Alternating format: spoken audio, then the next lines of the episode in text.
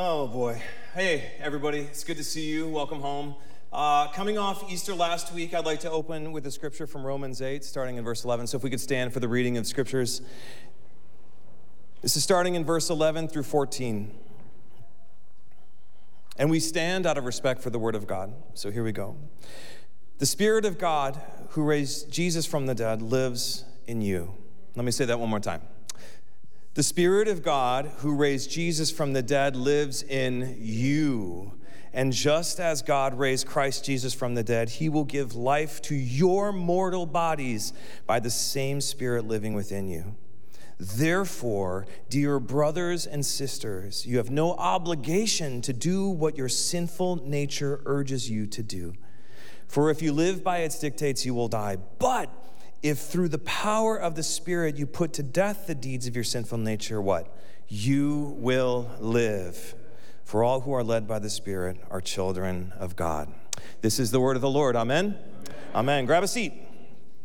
So happy to see you. So happy that, uh, that you decided to join us for, for church this morning. A special welcome to everyone online joining us either right now or, I don't know, whenever you watch.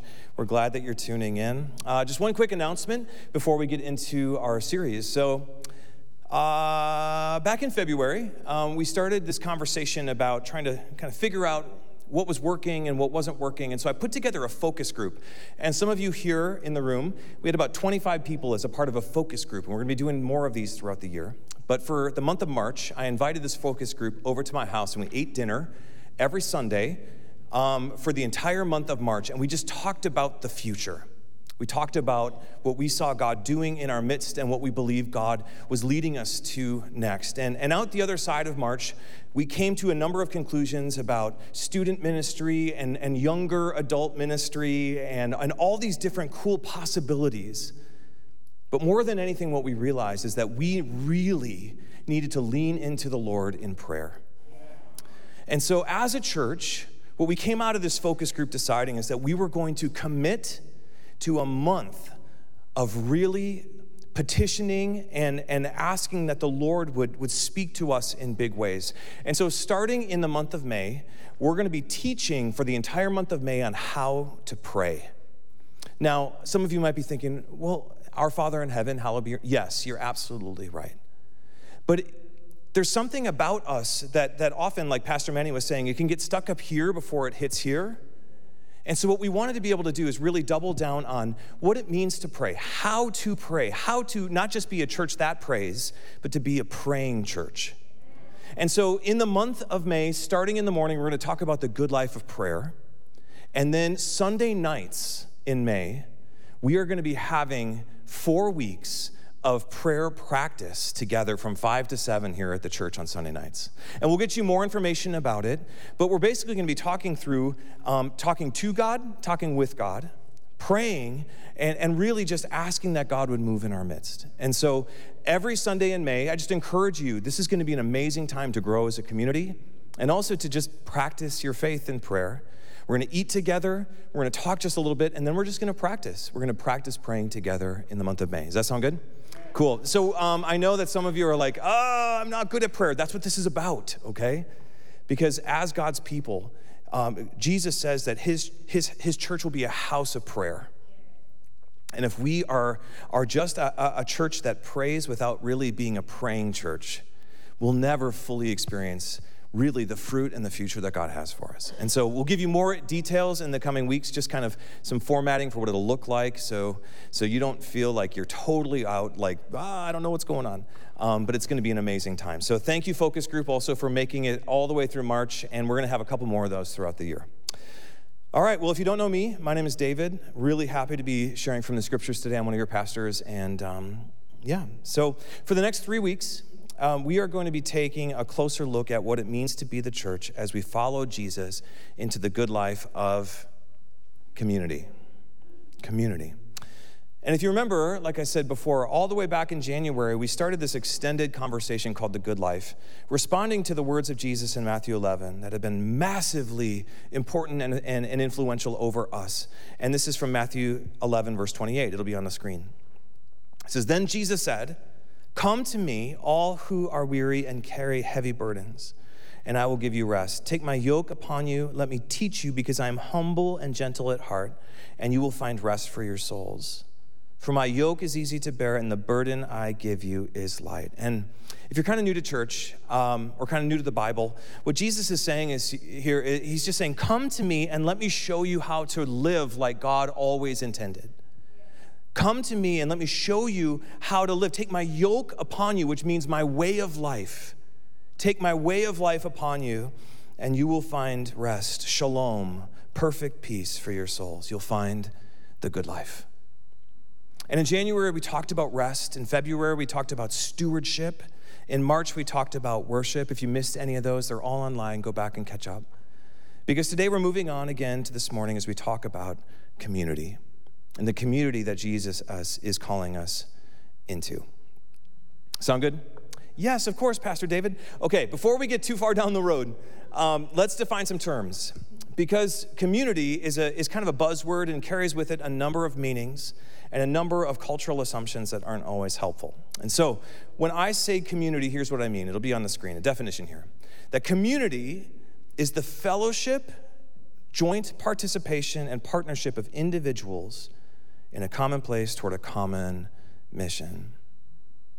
In the scriptures, we see this word most oftenly used uh, in the Greek as koinonia. Koinonia. And a prime example of koinonia coming from Acts chapter 2, and it's going to be a bit of a Bible, but just stick with me. It says this It says, All the believers devoted themselves to the apostles' teaching and to koinonia, to fellowship, to community, and to sharing meals, including the Lord's Supper, and to prayer. A deep sense of awe came over all of them, and the apostles performed many miraculous signs and wonders. And all the believers met together in one place and shared everything they had. They sold their property and possessions and shared the money with those in need. They worshiped together at the temple each day, met in homes for the Lord's Supper, and shared their meals with great joy and generosity, all the while praising God and enjoying the goodwill of all the people. And each day, the Lord added to their fellowship, their, their koinonia, their, koin, their community, added to their fellowship those who were being saved. Amazing. It's absolutely brilliant. Jesus calls in Matthew 11, and this church, the early church, answered, they answered in Acts chapter 2, committing to fellowship, committing to community, to joint participation and partnership in a common place for a common mission. And this is the picture we have for the good life of community in the scriptures. Still, this begs the question out of all the things we could be talking about that Jesus is calling us into and leading us toward, why is it that we're going to be talking about community? Why are we talking about koinonia? Well, we're talking about community for three key reasons. And if you're taking notes, you can write this down. First and foremost, we're talking about community because as Christians, our primary action, our primary objective for life is following Jesus. And Jesus is leading us to community. Now, how do we know? This is the second thing. It's because Jesus literally exists in community. He exists in it and ultimately defines koinonia through what's called the Trinitarian reflection. Good stuff. Ready for some theology? Here we go. What does this mean? It means that God, as three persons, one God as three persons, Father, Son, Holy Spirit, the one triune God, which I know is complicated, and maybe we'll get to that soon but the one God in three persons, he chooses to live in community with one, himself, with one another. Each one existing in fellowship, in joint participation and partnership, here's that definition, in a common place toward a common mission called saving the world. Now, why did, why did God in three choose to do this together? It's to relationally support one another in ways only they can the Father with the Son, the Son with the Spirit, and the Spirit with the Father, all bringing different roles and responsibilities and purpose to the person of God. So, bringing it all back around, God is a community. God is a community, but God also defines community with his own relationship. And this means that if Jesus is calling us to follow him and take on his way of life, and if we're created to be like God and live like him, then stepping into this practice of community is not only inevitable, but it's non negotiable. Why? Because God is a community. And if we're with God, then we must also be a community, a koinonia, a fellowship. And that's second. But that's not all, there's more. Practically, friends, number three, we're talking about community because we as people exist in what is without a doubt the most individualistic culture in the history of humanity. I mean, th- just think about all the mixed messages we get on a daily basis. Where sa- self sacrifice, self discipline were once seen as virtues, they're now seen as impossibly naive, as we're encouraged to just be you. Just be you. Find your truth. You do you, man. Like, like we somehow have become so important. Like we've somehow become the center of the universe as we build our own little worlds. And while this cultural shift towards individualism has perhaps you know, created greater freedom for us to explore our own personal passions, and, and, and, and that can be fun, no doubt. It also has, I would say, significant negative implications on the world and its people.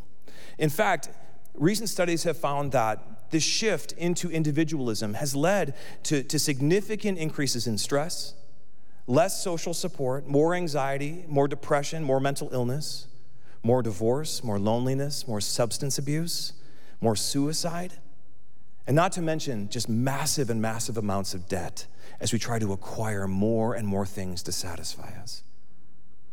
Hardly sounds like the good life, right? I mean, we might have the ability to decide who we are and what we want based on our own feelings and our own inner self, but, but at what cost? Friends, the world is literally being torn apart by individualism. In the endless pursuit of self indulgent discovery and personal happiness. And we know it because we've all experienced the wake of its destruction on both sides of the wave. But y'all, I am telling you, and I'm here to tell you that God is inviting you and me into a better way. And that way is called koinonia community. Into the good life with Him together as we begin to model this Trinitarian reflection called community. So, for the next couple weeks, um, we're going to take a closer look at the three parts of God, the three parts of God, and, and the Father, Son, and the Spirit, and the roles that they play in their community so we can begin to do the same in ours. But We're going to start today first with the Father and the Father's role. So, what is the Father's role in his triune community? And honestly, what does it mean for us as we begin to think about what's expected of us and what's good for us as his church? Well, if you're taking notes, the Father's role in community is exactly as it sounds. He is the dad, he is the head of his house. And, and he, as the head of the house, is forming a family. A family.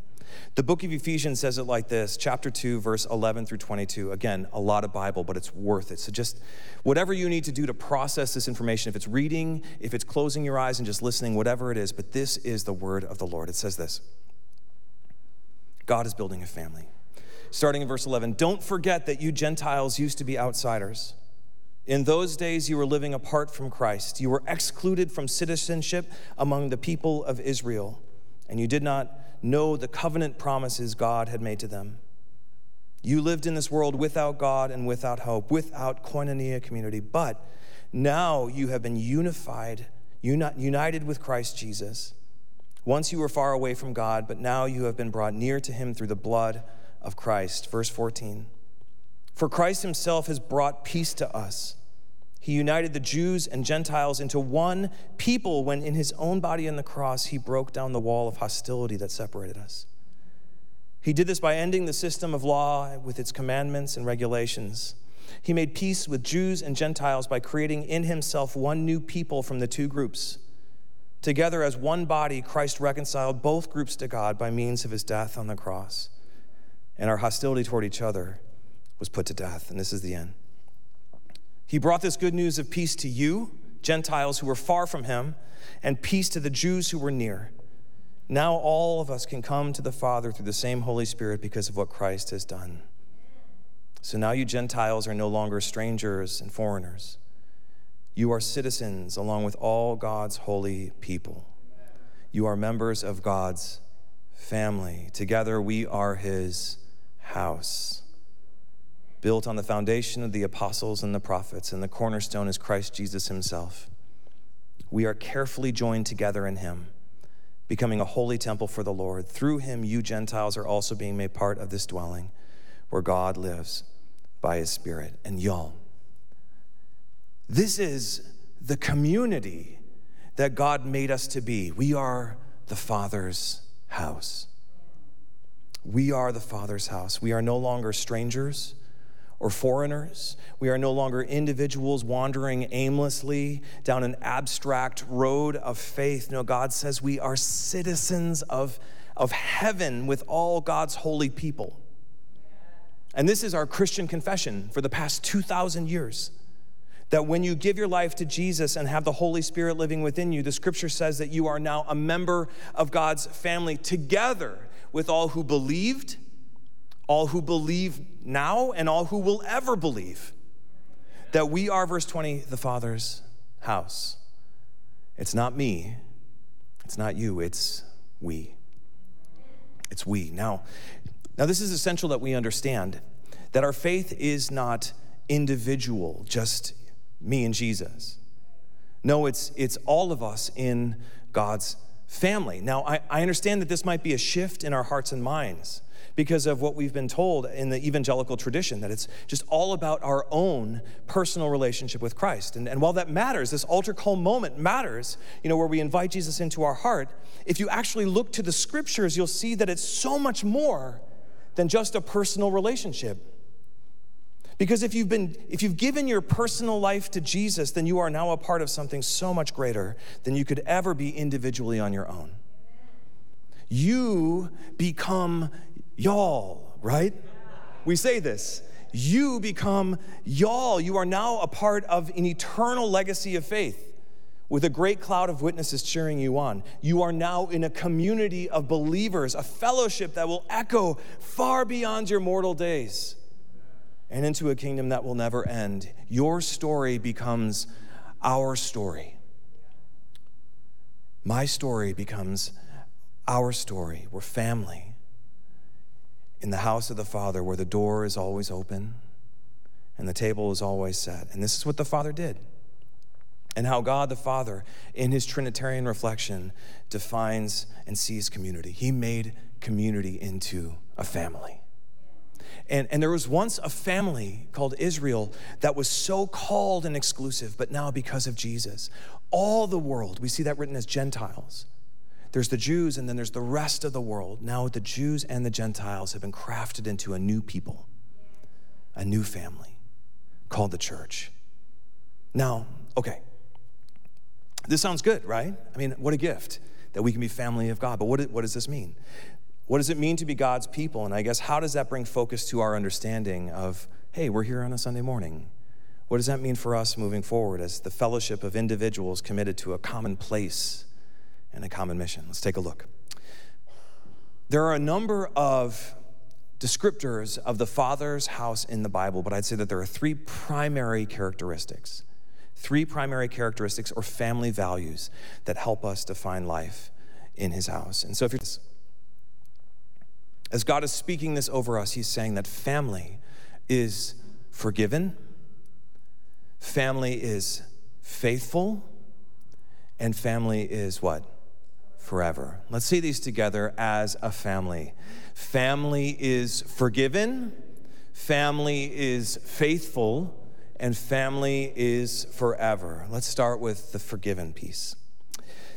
If you're a Christian, if you are His church, then your confession, believe it or not, must be that not just you, but that we are forgiven. We are a forgiven people in the house of God. And I know we talked about this at length last week. It was Easter Sunday. But forgiveness truly is the key in the door for real community with God. Back to Ephesians 2, it says it like this He says, Don't forget that you Gentiles used to be outsiders in those days, you were living apart from Christ. You were excluded from citizenship, from community among the people of Israel, and you did not know the covenant promise God made to them. You lived in a world without God and without hope. This was all of us. But, verse 13, now you have been united with Christ Jesus. Once you were far away from God, but now you have been brought near to him through the blood of Christ. The blood of Christ, we learned last week, that brought eternal forgiveness for our sins once and for all. Now, now here's the thing God says you are forgiven because you are, because of your faith and His grace. But if, if you're to live and really experience the good life of community God has for you, you, you can't just know it, you have to, you have to believe it. It can't stay up here. It has to make its way down here. You have to believe that you are free and forgiven from your past, that it's dead and gone, like we read in Romans 8, that the Spirit of God, the Holy Spirit, the Trinity, the Holy Spirit of God who raised Jesus from the dead lives in you. Do you believe it? And just as God raised Christ Jesus from the dead, he will give life to your mortal bodies by the same Spirit living within you. We have to believe this is true, and not only for you, but for y'all. We have to believe it for, for y'all. It's one thing to accept the forgiveness of God for your past, and it's a whole other thing to extend that forgiveness to others. To look across the room at your fellow brothers and sisters in Christ that might think differently than you, or look differently than you, or have experienced different things. And then still acknowledge that, yes, because of their faith, they are in fact forgiven too. Because it's not about you. Who's it about? It's about y'all, okay? It's about y'all being a forgiven family. A forgiven family. From the conservative in the house to the liberal, to the divorced and the celibate, the addict, the grandparent, the empty nester, the gay, the straight, the single mom, the mom of eight Gen A, Gen Z, Gen X, Gen Y, boomers, and beyond. Come on, here we go. Y'all, we have all sinned, right? And we've all lived in ways inconsistent with the good life. We've all fallen short of the glory of God, some more public than others. Still, because of God's great love through Christ and his unshakable belief that, that everyone matters no matter where you started, you have been given a brand new life in His house with eternal forgiveness. And that's the first value we see God speaking over His community, His family, that, that God's family is forgiven. And just let that sink in for a moment. Think about where you've been. Think about all the ways that you have existed independent or outside of God's dream for you. Just think about that. If you've given your life to Jesus, then you are forgiven the past, the present, and the future. The past, the present, and the future. And so has the person sitting next to you. So that comes first. Family is forgiven. The second value I want to speak to and break down is one that requires a whole lot more from us than just faith, and that is family is faithful family is faithful to God and also faithful to one another. Let's start at faithful to God. Back to Romans 8. And just as God raised Christ Jesus from the dead, he will give you life to your mortal bodies by the same Spirit living within you. Therefore, dear brothers and sisters, you have no obligation to do what your sinful nature urges you to do. You're forgiven. For if you live by its dictates, you will die. But if through the power of the Spirit you put to death all the deeds of your sinful nature, you will live. For all who are led by the Spirit of God are children of God. Friends, if you're a Christian, and I preface this because I know that not everyone in the house has, has made that decision.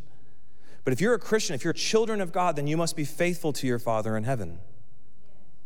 You must put first His way, his good life, his expectation, and his house rules. If you've already welcomed him in, now it's time to live the good life with him. And I know that while there are many things begging for our attention out in the world, there's no shortage of distractions that we face every single day. Verse 12 says that you have no obligation to those distractions. That these distractions have no power over you. Why? Because you now have the same spirit that raised Jesus from the dead. Woo! Can you believe that? Again, sometimes it gets stuck up here. We're like, man, of course, the Holy Spirit lives in and within me. Okay, but listen, the empty grave, that made forgiveness forever, right? Eternal forgiveness of sins, that, that the Spirit that raised Jesus from the dead lives within each of us. And this is our Christian, the Christian confession that we have been saying for 2,000 years. The sin that once held you down in a constant state of striving and shame has now been replaced with salvation once and for all time. Friends, you have been forgiven, and now it's time to live faithful. It's time to live faithful. What does that look like? If you're taking notes, in a nutshell, faithfulness to God is simply knowing and then consistently doing what God says is good. And then knowing and then consistently not doing what God says is wrong. Pretty obvious, right? I, I know, I know, but that's all it is. It's knowing what's good and then doing it with all the power God provides. And then knowing what's bad and, and then not doing it with all the power that God supplies. This is what it means to be faithful. Now, how could you ever possibly know what God says is, is good or what God says is bad? Guys, come on. It's right here. I know that some of us were thinking, like, oh man, like, oh, I want to do what's right, you know? Um, but how could I ever know? Open up your Bibles. Download the Bible app and press play. There's an audio feature. You can listen to someone reading the Bible. One of my favorite ways to, to bring truth into my life go to YouTube and Google Johnny Cash reads the Bible. It is the best his, his, his voice really is, it's, it's, it's magical, you know what I mean? But, friends, if we're to be faithful to God, we need to know what God says is good and do it, and then know what God says is bad and wrong and flee from it. This is faithfulness to God. Now, what about being faithful to one another? This one is likely, again, pretty obvious. But faithfulness to the family of God starts by just showing up by being present with one another. Remember, the church is not a club you sign up for, it's not even a team you join, it's a family you are born again into.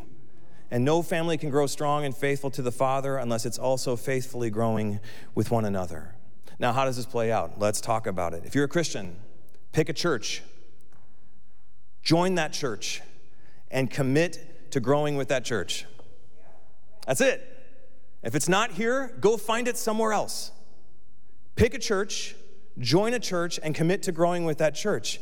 Pick, commit to growing in that family with one another, the brothers and sisters of God's house. Pick one, join one, and commit to that community, to that fellowship, to that joint participation and partnering in a common place toward a common mission. And again, while it's not always easy to commit, it's actually quite simple. All you got to do is show up. That's it. And I know, I, I know that sometimes we're like, ah, man, I just don't know if this is the right one. Pastor wears a lot of black sometimes. It gets a little loud. I don't know what these hymns are all about. Like, I don't know. But listen, if this house is not a home for you, then come and talk to me and I'll help you find one. I will. But if, that, if this house is a home, then you have to show up and you have to be here. And when you're here, you need to be here. Back to Acts chapter 2, it says that all the believers devoted themselves to the apostles' teaching and the fellowship, to community, and to sharing in meals, including the Last Supper, and to prayer. A deep sense of awe came over them all, and the apostles performed many miraculous signs and wonders. We want believers met together in one place and shared everything they had. We need to live this. They sold their property and possessions, shared the money with those in need. They worshiped together at the temple when? Each day met in homes for the Lord's Supper, and shared the meals with great joy and generosity, all the while praising God and enjoying the goodwill of all the people. And each day the Lord added to their fellowship those who were being saved. And I know, y'all, the y'all in the house, I know that this response to the Lord in the first century is unique to them. There were a lot of variables. They thought Jesus was coming back in like two weeks. And so they're like, why do we need all this stuff? Let's just sell it and give it away. So I get that this is unique to them in the first century, but the principles remain true. A faithful family shows up and is present with one another, present together in good times and in hard times, in celebrations and in frustrations, together often enough to go deep in fellowship, but also wide as partners in a common mission. And this is the key to community as presented by the Father. Show up, be present with God and one another. And that's number two. Everyone feeling good? Of course, Pastor David, it's been so encouraging here today. Okay, so here we go. So, number one, family is forgiven. Number two, family is faithful. And this brings us up to number three, and why all of this is worth the effort anyway. It's because life as the Father's house in His family, it's forever. Family is forever. Just like you are forgiven once and for all, your status as sons and daughters is permanent. All who confess Jesus is Lord in this room today will be your siblings in heaven for all eternity. This is how God wants you to see and live as His church, as His people, in His koinonia community, that we're lovingly stuck together. Y'all, we are lovingly stuck with one another, like it or not. So we better settle into fellowship.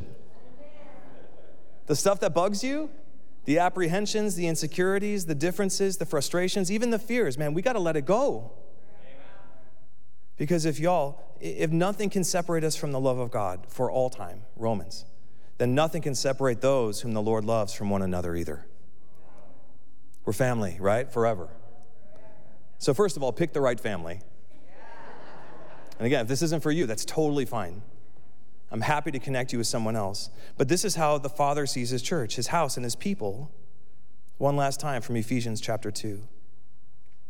Christ himself has brought peace to us. He united Jews and Gentiles, his original people, with the rest of the world to form a new people when his, in his own body on the cross he broke down the wall of hostility that separated us. He did this by ending the system of law with its commandments and regulations.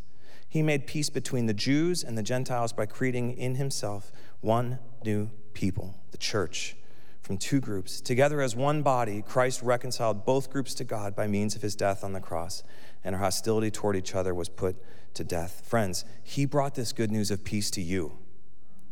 You Gentiles who were far from him, far away from him, and peace to the Jews who were near. Now all of us can come to the Father through the same Holy Spirit because of what Christ has done for us. And this is it. Verse 19. So now you, Gentiles, are no longer strangers and foreigners, you are citizens along with all God's holy people. You are members of God's family. Together, we are His house. His house. And this is the good life of community that God the Father has made for His people. We are His house, a house where, where the family is forgiven, past, present, future. The family is, is faithful both with, with God and with one another and the family is eternal and forever, saved for all eternity through the power of the Holy Spirit and the work of Christ. We are the Father's house. Thank you, Walter and Fran. John, what about you? Amen? Amen. Okay. Thank you, John. We are the Father's house. So as we close today, Thanks for listening. Lots of tangents forming together, but you can handle it. So thanks for listening. Um, but as we close, I'm under no illusion that we're all on the same page here when it comes to community and life in the family of God. But regardless of where you find yourself, I believe that we can all just take a small step toward this good life with God this morning. And so, away from individualism, away from self, and into fellowship in the Father's house, we can all take a step. So, for the forgiven folks in the room, for the sons and daughters in the family of God, for those who have already crossed that line of faith, here, here's the challenge that I have for you be here and be present. If this is your church, then join in. Commit to one another, commit to this place and our collective mission. Just be here. Choose to make it a priority to faithfully gather with your brothers and sisters so you might faithfully honor your Father in heaven. And this, this isn't meant to be some legalistic challenge like, like the flannel graph and all the little stars that go on it with perfect attendance. It's not like if you show up three out of four weeks, then you'll be welcome here. No, it's actually the opposite. You're already home, you're already welcome here. So stop living like outsiders. Stop living like strangers and foreigners, Ephesians chapter 2. Instead, plant roots, dig deep. You're a member of God's family. So, wherever God has you, devote yourself to fellowship. Join a team to serve or a group to learn. Take interest in those around you because they'll be with you for a long time from here to heaven. So, again, for all the forgiven in the house, take a step. Be here, be present. It's important. Church is good for you.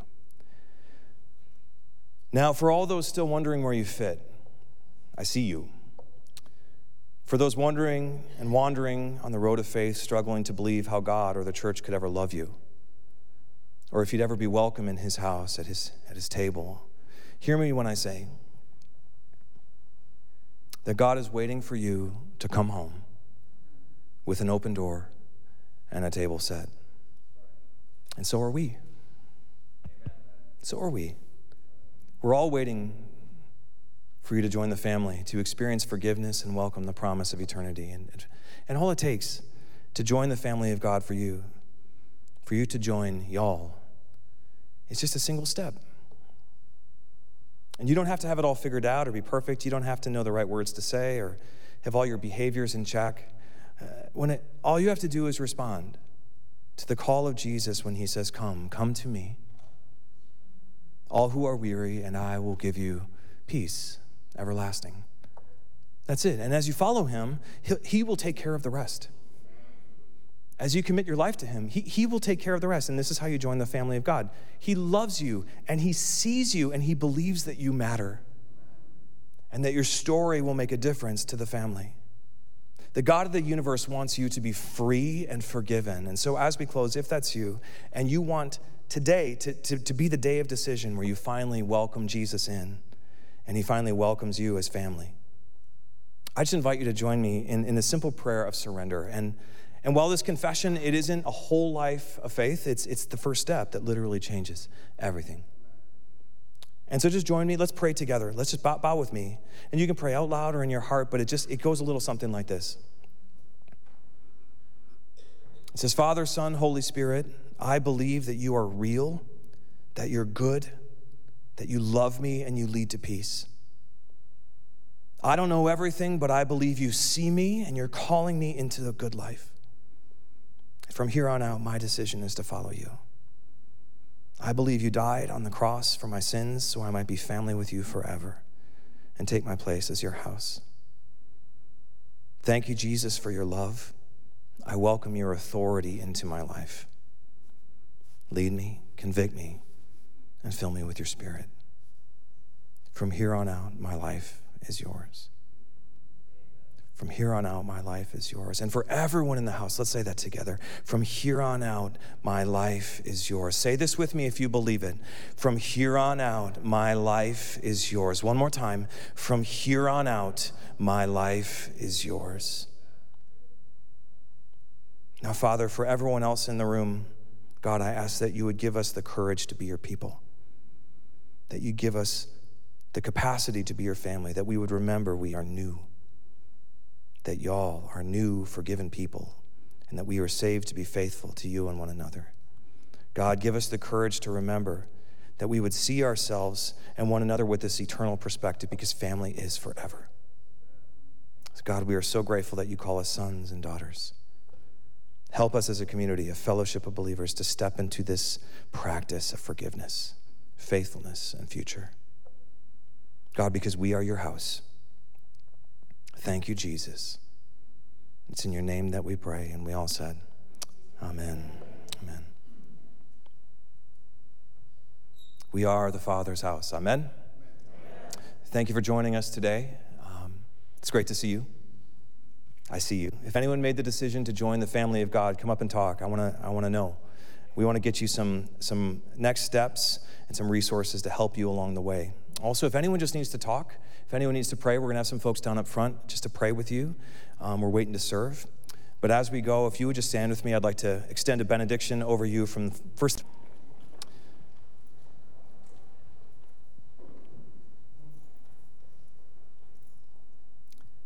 Now may the God of peace make you holy in every way, and make your whole spirit and soul and body be blameless until our Lord Jesus Christ comes again.